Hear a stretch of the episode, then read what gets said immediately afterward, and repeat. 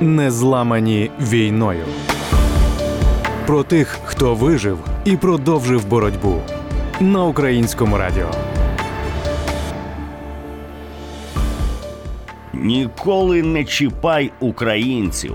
Жартують у нових іноземних фільмах, коли перераховують те, чого варто боятися. Українці довели, що заради своєї країни здатні подолати будь-які перешкоди, адаптувати будь-яку зброю і своє життя, щоби протистояти ворогу. Старші люди кажуть: воля і свобода у нас в крові. І це найбільший пріоритет, за який варто боротися. А значить, в потрібний момент знайти своє місце у цій війні, трансформуватися під цей виклик. Серед таких людей Ірина Цибух, доброволиця в батальйоні госпітальєри, парамедикиня і керівниця екіпажу. Разом зі своєю командою вона забезпечує евакуацію з поля бою та надає медичну допомогу. До широкомасштабної війни Ірина Цибух працювала в медіа, займалась освітніми проєктами. Ми їздили у віддалені села Донеччини і Луганщини, щоб працювати з дітьми, які живуть надто далеко від е, розвинутої інфраструктури. І я жила те життя, яке хотіла. І багато подорожувала, проводила час з рідними. Ну, таке досить воно було насичене і в насолоду. Ну і найчастіше пропадала десь на Подолі е, разом з е, просеко в руці. Однак, ем, коли почалася повномасштабка, напевно, я зовсім не вірила, що виживу. Для мене настільки катастрофічним було те, що ми привозили людей в лікарню на академмістечку. Ну, це це просто ця окупація була настільки видимою і близько, що я розуміла, що через те, що е, активність і насиченість боїв е, дійшла до такого рівня, що навряд чи я проживу трохи більше там ніж тиждень-два. Я в принципі не розраховувала, що виживу. Після того, як росіян вибили з Київщини навесні 2022 року, Ірина разом із товаришами поїхала працювати на Донеччину, працювати в команді парамедиків. Спочатку вона думала, що зможе поєднувати мирне і військове життя, продовжувати віддалено працювати в своїх освітніх проєктах або ж працювати в той час, коли поверталась з Донеччини. Восени вона остаточно змирилася із тим, що нічим іншим, окрім як працювати парамедиком, поки йде війна, вона не зможе. Змогла видихнути і вже прийняти той факт, що я не зможу встигати за цивільним життям, поки я є військовою людиною, поки я є парамедиком, і зосередилась вже суто на розвитку екіпажу, на тому, щоб в нас були навики у всіх, які мають бути, щоб ми були таким дуже висококваліфікованим екіпажем, якого важко вивести з бойової, якби як бойову одиницю з лінії фронту, та тому що ми дуже взаємозамінні, ми натреновані, ми злагоджені. і Якщо мене вб'ють або поранить, то екіпаж все одно буде продовжувати працювати. Якщо поранить або вб'є нашого водія або іншого медика, то все одно екіпаж продовжить працювати, тому що в нас є достатньо кваліфіковані по наданню допомоги люди, і всі в екіпажі мають права і можуть керувати машиною. Ірина військовий медик та старша п'ятого екіпажу батальйону госпітальєри. В цьому батальйоні семеро людей. і Вони забезпечують першу ланку евакуації з поля бою, місця, де сталося поранення на спеціально підготовленому для цього автомобілі. Другий етап стабілізувати показники пораненого вже в автомобілі під час евакуації. Життя Ірини за рік змінилося докорінно. Чи була вона готова до цього? Як людина може так швидко адаптуватися до повної зміни діяльності і роботи на полі бою? На її думку, ця готовність до таких кардинальних змін відбувалася задовго до широкомасштабного вторгнення. Все почалося багато років тому. Все почалося набагато раніше, ніж 24 лютого 2022-го. Революція гідності це такий найбільш усвідомлений вплив на моє життя. Я тоді вважала, що найбільшою моєю проблемою є мій вік, тому що я закінчувала школу і е, не могла, попри неймовірне бажання, увірватися, захищати Україну з кращими людьми.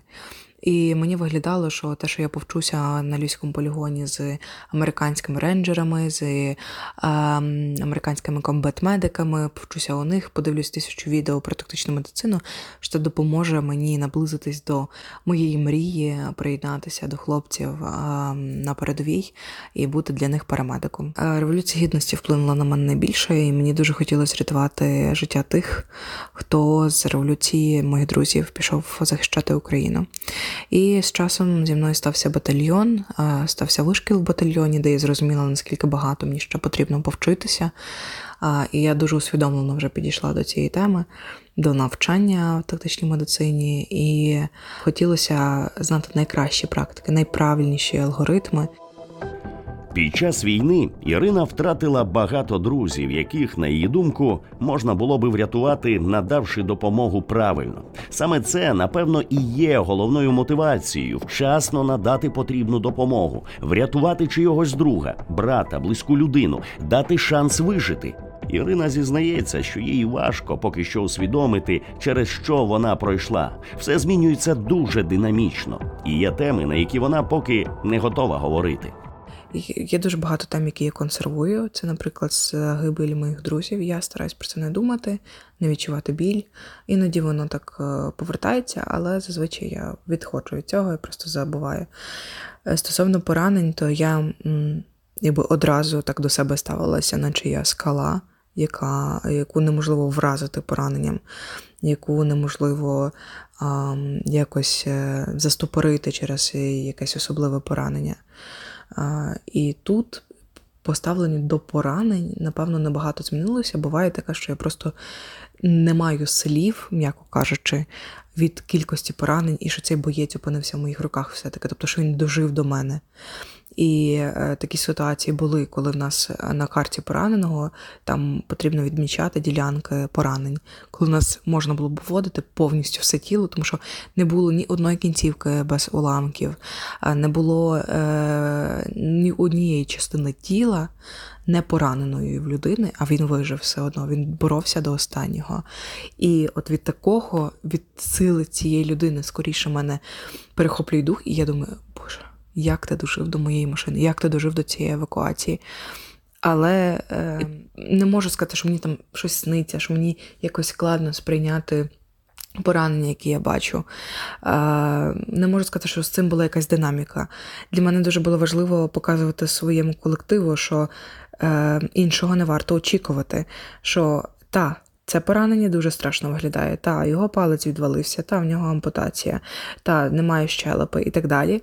Але якщо я не дивуюсь і мене це ніяк не вражає, то і нікого це не вражає, тому що е, ну, все-таки багато чого залежить від того, як я сприймаю ситуацію.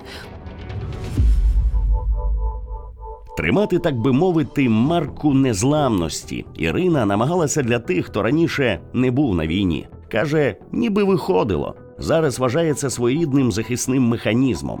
Разом із цим росло розуміння набутого досвіду, а також бажання захиститися, навчитися новим необхідним для життя навичкам.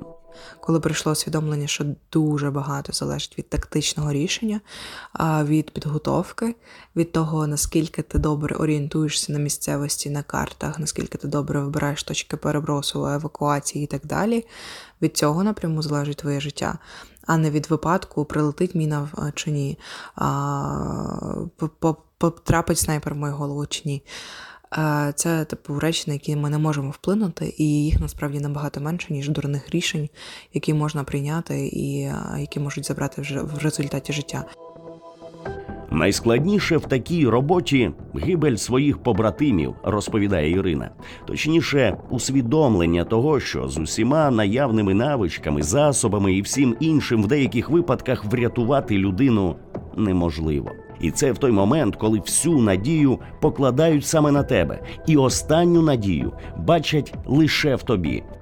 Найбільше те, що вражає, вражає той факт, що як би ти не готувався, які б в тебе не були засоби, наскільки б ти добре не був готовим до всіх поранень, ти все одно не Бог. І це важко дуже прийняти, тому що е, саме в тобі е, бійці, передаючи пораненого побратима, бачать єдину надію. Ти для них є Бог. Ти для них якась безапеляційна, стовідсоткова віра, що спасеш. А це не завжди виходить. І є ситуації, в яких е, людина мала несумісні поранення з життям. І що би ти не зробив, скільки б рук там не працювало, якої б кваліфікації не була людина, її неможливо було врятувати. І м, прийняти це. Ми буквально по радіостанції комунікували про надання допомоги одному з наших побратимів, якого поранило, множинне осколкове поранення в нього було. Воно забрало його життя. Ми не встигли навіть його забрати.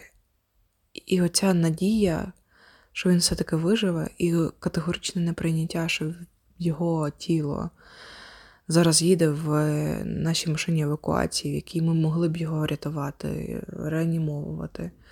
І ти вже нічого не здатен зробити. Ти просто не здатен нічого зробити. На думку американського психолога Брайана Робінсона, який має багатий досвід роботи з людьми після війни, роботи із різними видами травм, реакція людини на травматизуючі події залежить від багатьох обставин, і люди точно не переживають травми однаково. Психологи виділяють декілька типів таких реакцій або ж декілька типів психіки.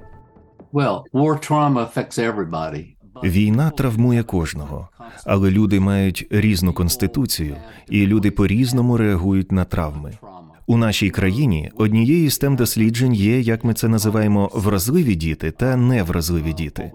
Дослідження показало, що одні люди скляні, інші пластикові, а деякі сталеві. Очевидно, якщо ви скляні, травма може розбити вас на дрібні друзки. Якщо ви пластикові, це може пом'яти вас. Це не зламає вас, але точно залишить вм'ятину. Якщо ти сталевий, воно відіб'ється. У тебе міцна конституція.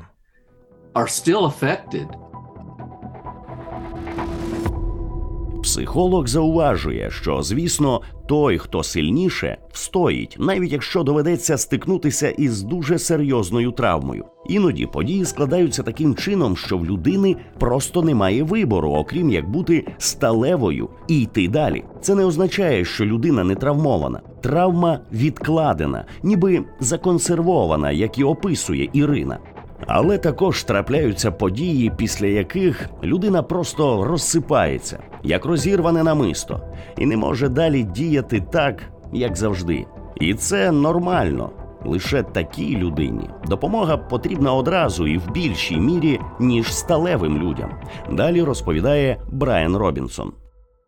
The ones who are uh, glass.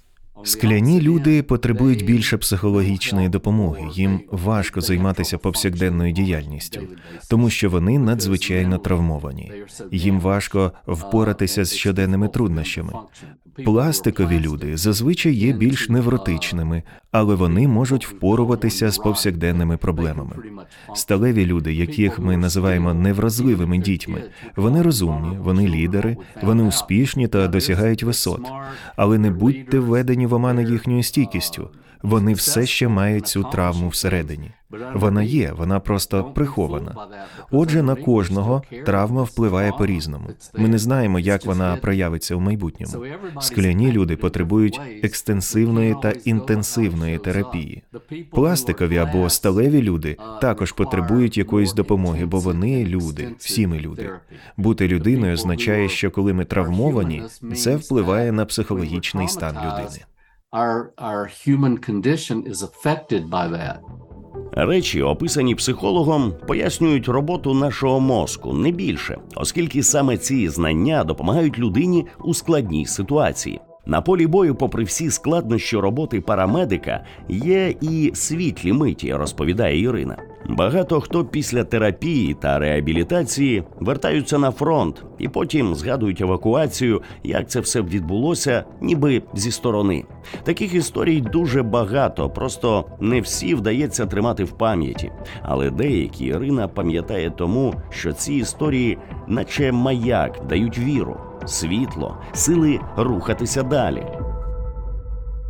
Я кожного разу, ем, коли переписуюся з головним сержантом однієї з рот, для якої ми працювали, у нього було поранення, яке зрізало йому мочку вуха. І якби той уламок прийшов трохи е, нижче, він би загинув, тому що воно б задіяло е, найважливішу артерію. І коли ми його вивозили, я до кінця не розуміла, наскільки йому повезло. А він така, знаєте, людина абсолютного світла і така військова, ідеальна військова людина, яка дуже вболіває за нашу країну. Я кожного разу, коли з ним переписуюся, дякую Всесвіту за те, що він досі живий, і ми можемо з ним спілкуватися. Ірина відверто каже, що не знає, чи вдається їй перезавантажуватись, коли випадає можливість з'їздити відпочити кілька днів. А бувають моменти, коли критично хочеться повернутися на війну, аби тільки не бачити цивільного життя. Буває ж навпаки, наприклад, в очікуванні на пораненого, перемерзаючи в посадці, хочеться до теплого дому. Ірина розповідає, що відвідує психолога, але все одно, на її думку, не існує якихось універсальних інструкцій, як правильно відпочивати після бойових дій, на які обов'язково треба повертатись. Як правильно відпочити після того, як в тебе поранений, в якого відвалилися всі пальці через те, що в нього в руці розривався запал? Як перезавантажитись після того, як е, тобі дзвонить дочка пораненого і дякує за те, що ти вивезла її тата? Як перезавантажитись після того, як е, хлопці передають тобі тіло вашого загиблого побратима і е, плачуть, плачуть перед тобою. Як після, як от що мені треба зробити, щоб після цього перезавантажитись по-справжньому? В мирному житті Ірина дуже любила планувати майбутнє, ставити нові цілі, роздивлятися життя у далекій перспективі. Війна ж змусила відмовитись від цього хобі, але й навчила насолоджуватись життям тут і зараз, цінувати кожен новий день. Хотілося б не відходити від цього концепту, а знаходити баланс в одному єдиному дні, який ми маємо сьогодні прожити, а не завтра, не післязавтра, а не щоб всі зацінили в інстаграмі, яка в мене машина і так далі. І це класна, класна звичка, яку ем, мені випрацювала війна. І про не здаватись.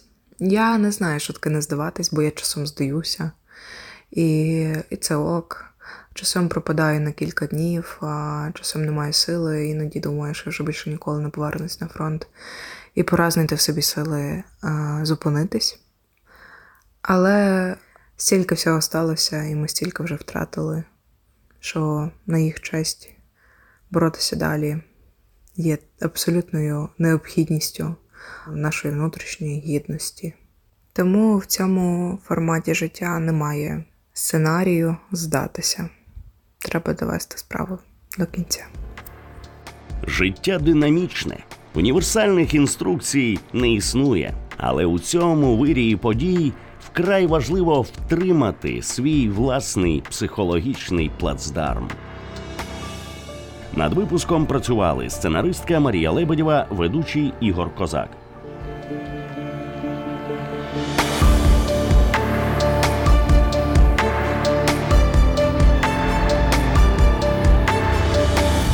Не зламані війною на українському радіо.